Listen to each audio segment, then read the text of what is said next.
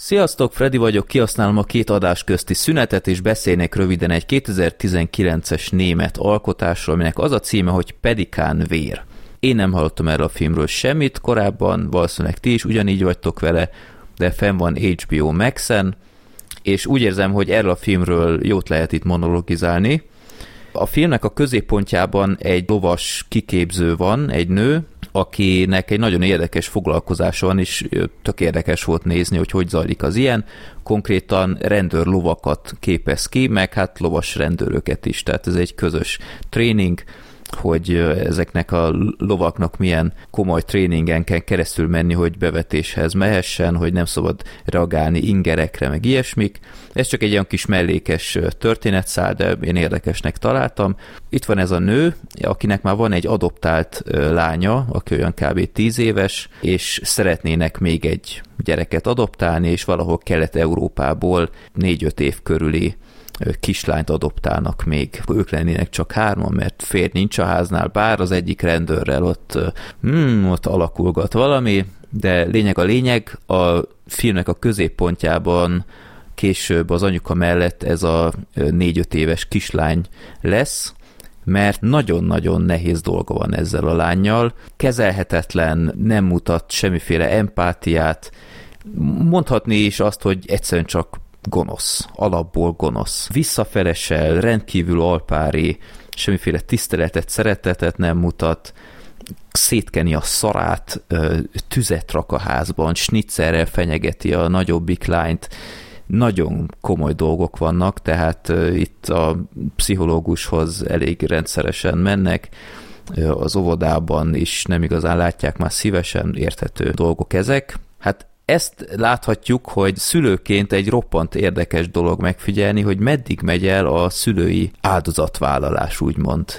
És folyamatosan látjuk, ahogy ez a nő leépül ettől az iszonyatos tehertől, hogy szeretné ezt a gyereket szeretni, de egyre nehezebb dolga van, és ugyanakkor hisz a szeretet erejében, és nem akarja egyből visszadobni, úgymond, amit azáltal, hogy adoptált, még akár meg is tehetne, tehát ennyi előny még van is, mint hogyha sajátja lenne, de ő, ő hisz ebben, hogy, hogy meg tud változni ez a lány, de hát ugyanakkor meg folyamatosan a saját élete is kisodródik, nem tudja már a munkáját rendesen ellátni, és hát oda is kell figyelni a nagyobbik lányra, aki folyamatosan fél már ettől a kisebb lánytól, mert nem tudja, hogy lefekszik aludni, akkor mi lesz éjszaka. Tehát itt ilyen dolgokra kell gondolni.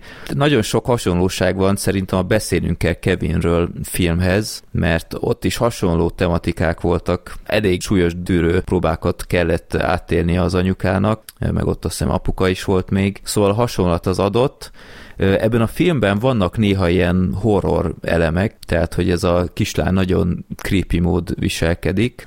Ez a film egyébként nézeti magát, de ott van a nagy de, az utolsó 20 perc az nekem nagyon nem jött be, tehát ott a film az konkrétan zsánert vált, úgymond, és azt szerintem egy elhibázott döntés volt, de ennek elnére egészen addig én nagyon izgatottan néztem, és a főszereplőnő a Nina Hoss, akit a német filmiparban nagyon lehet ismerni, elég sok és kifejezetten jó filmben is szerepelt, mert ez a nő látni, hogy fontosan kicsúszik az élete, leépül, mert egyszerűen túl komoly lesz ez az egész feladat számára, ő fantasztikusan alakít. A démoni kislány, aki a, az Omenből a gyereket is megenné szerintem reggelire, az is nagyon jól alakít, ő ráadásul töri a németet is, mert ott tanulgatja csak, és ez úgy hozzáad egy kicsit ehhez a démoni kisugárzáshoz. Szóval ő is nagyon jó volt. Nem tudok teljesen haragudni a filmre, max a utolsó 20 percért,